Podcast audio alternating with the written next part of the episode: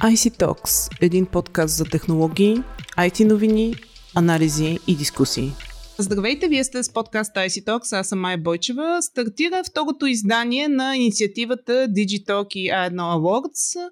Миналата година за участие се регистрираха 30 проекта, доста успорвана беше над преварата, но какво ще се случва тази година? Казвам здравейте и на нашите гости. Днес Деница Дженева, главен редактор на Digitalk BG и Петко Петков, директор услуги по управление на риска в консултантската компания Price Waterhouse Coopers. И двамата стоят така в основата на конкурса. Здравейте! Здравейте! Здравейте от мен! Директно на въпроса, може би Дени към теб да разкажеш малко повече за категориите, сроковете, къде могат да се регистрират проектите, да, с удоволствие. Всъщност в момента стартира кампанията за набиране на проекти. Може би тези, които участваха миналата година в инициативата или я следиха по-отблизо, знаят, че това е горе-долу половин годишен проект, който ние правим съвместно с, с организаторите от А1. В началото на ноември започна набирането на кандидатури за участие в инициативата Digital A1 Awards. В, през февруари месец, края на януари, началото на февруари, журито ще оцени проектите и в началото на март месец ще бъде награждаването на най-добрите внедрявания на иновативни технологии в български компании. Тази година има разлика спрямо миналата. Решихме да отличим компании, които всъщност ще имаме две основни категории. Едната ще бъдат компании, които са разработили и внедрили технологично решение за собствените си нужди, а другата ще бъде за компании, които разработват решения и ги внедряват в, при техни клиенти, за да решават техни технологични казуси.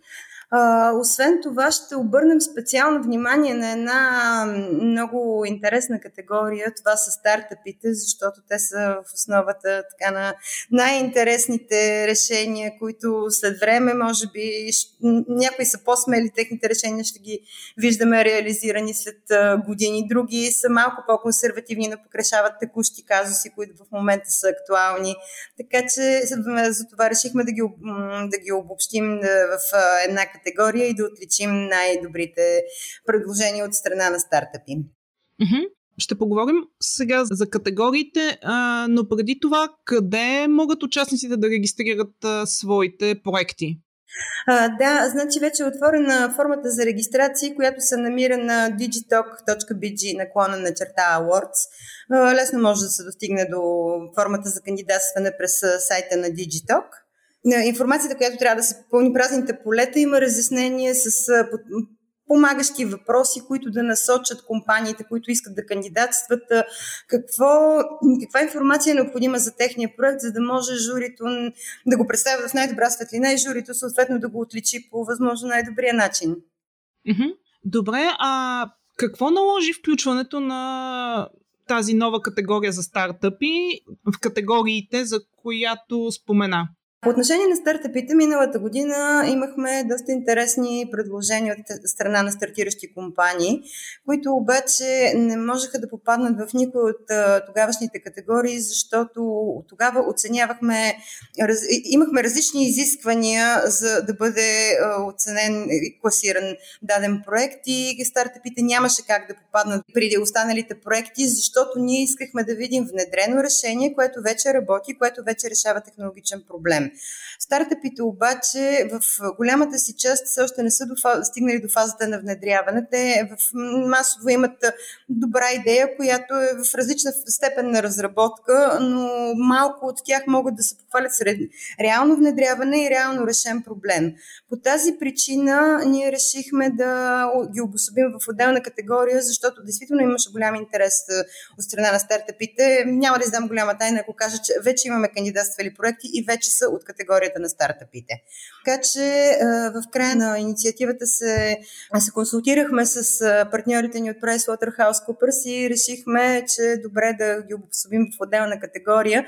И тук Петко Петков направи доста, добро, доста добра методология за оценяване специално на стартъпите, за която може би той ще разкаже повече.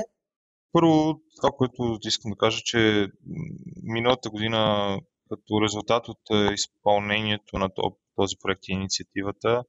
Също а, свърши, се свърши доста добра работа и по събиране на обратната връзка от журито, от а, участващите и така нататък.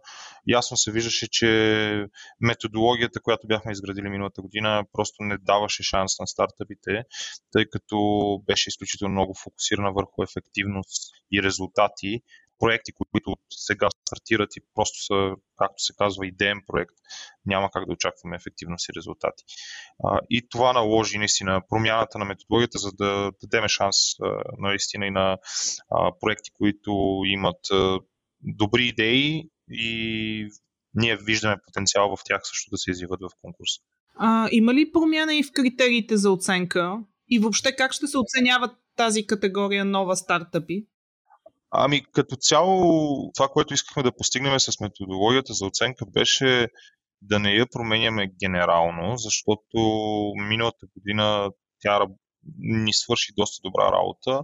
И след като седнахме и анализирахме какво е предизвикателство с стартъпите, реално решихме да запазиме категориите за оценка, но просто да а, при стартъпите да въведем една така ново измерение от гледна точка на тежестта на всяка една категория. Като при стартъпите, да кажем в категорията ефективност, ние толкова не гледаме ефективността, колкото, например, да дам нали, позиционирането на пазара. Доколко се предлага услуга, която е нишова за пазара и би била интересна. От гледна точка на, изпълнението, не гледаме чак толкова много изпълнението, колкото гледаме малко по-напред, нали, какъв е бизнес плана, как мислиме да развиваме този проект, какви проблеми решава този проект и така нататък. Така че да, методологията като резултати ще изглежда по същия начин, но като реално оценяване е доста различно. Журито ще разглежда проектите по доста различен начин, а иначе като крайен резултат нали, всички ще видят стария начин на, на презентиране на резултата, само че за стартъп категория. Добре, споменахте журито. Дени, има ли яснота вече кой ще участва в екипа на журито? Да, вече имаме пълния списък на журито и с удоволствие мога да кажа, че така, популярни лидери на мнение в IT сектора отново ще се включат в оценяването на проектите, като част от тях са познати от миналата година, друга част са изцяло нови лица, които ще допринесат със своя опит, със своята експертиза, за да могат да бъдат отличени най-добрите проекти през 2022 година.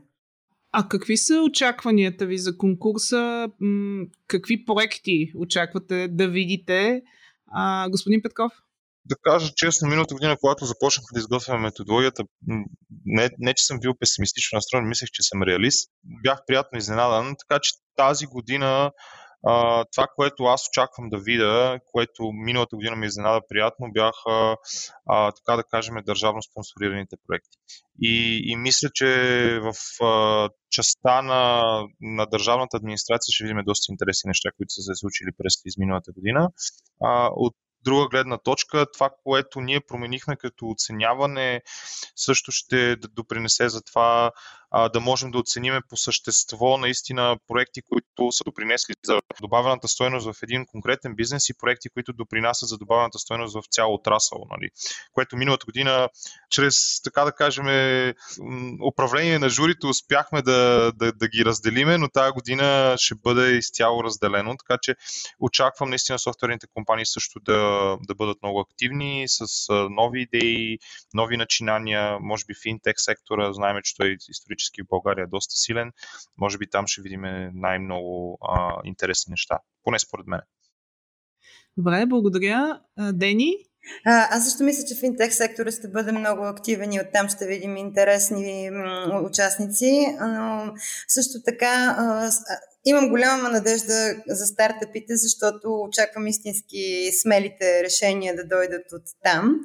А, иначе през последните години сме свидетели на много засилена дигитализация във връзка с пандемията, след което се наложи определен модел на работа, който повече, предполагам, че няма да се върнем обратно към това, което е било преди пандемията от COVID. Това налага много по по-уверени стъпки в посока на дигиталната трансформация на компаниите. Някои са започнали, други са в някаква фаза от този процес, трети Всъщност всички вече са започнали. Тези, които искат да оцелеят на пазара, определено вече са, се намират някъде по пътя си към дигиталната трансформация. Но ми е интересно да видя какво ще направят индустриалните предприятия в тази посока. И също държавната администрация, както и господин Петков спомена, там също ми, ми се струва, че ще, ще видим интересни внедрявания. Така че очаквам с нетърпение и се надявам също и да ме изненадат с отделно от това, което аз за себе си прогнозирам. Добре, само окончателно пак да припомним, на сайта на Digitalk.bg може да се направи регистрация. Срокът за регистрация е до Срокът за регистрация е до януари месец. До тогава ще събираме кандидатите. Ние ще обявим на страницата на Digitalk кога приключва кампанията, така няколко дни преди да приключи, за да може компании, които искат да се включат по някаква причина, все още не са успели да го направят. Но така или иначе, към края на януари очакваме вече да сме приключили с събирането на проектите и да започне активната работа на журиране. Имате още време, така че участвайте в Digitalk и A1 Awards. Както разбрахте на сайта Digitalk.bg, може да подадете вашето заявление за участие, а в началото на другата година ще стане ясно и кои ще са победителите. Благодаря ви много за участието. Благодаря и аз за поканата. И аз благодаря. А на слушателите ни, слушайте ни традиционно в SoundCloud, Google Podcasts, iTunes и Spotify и очаквайте следващия ни епизод. До скоро!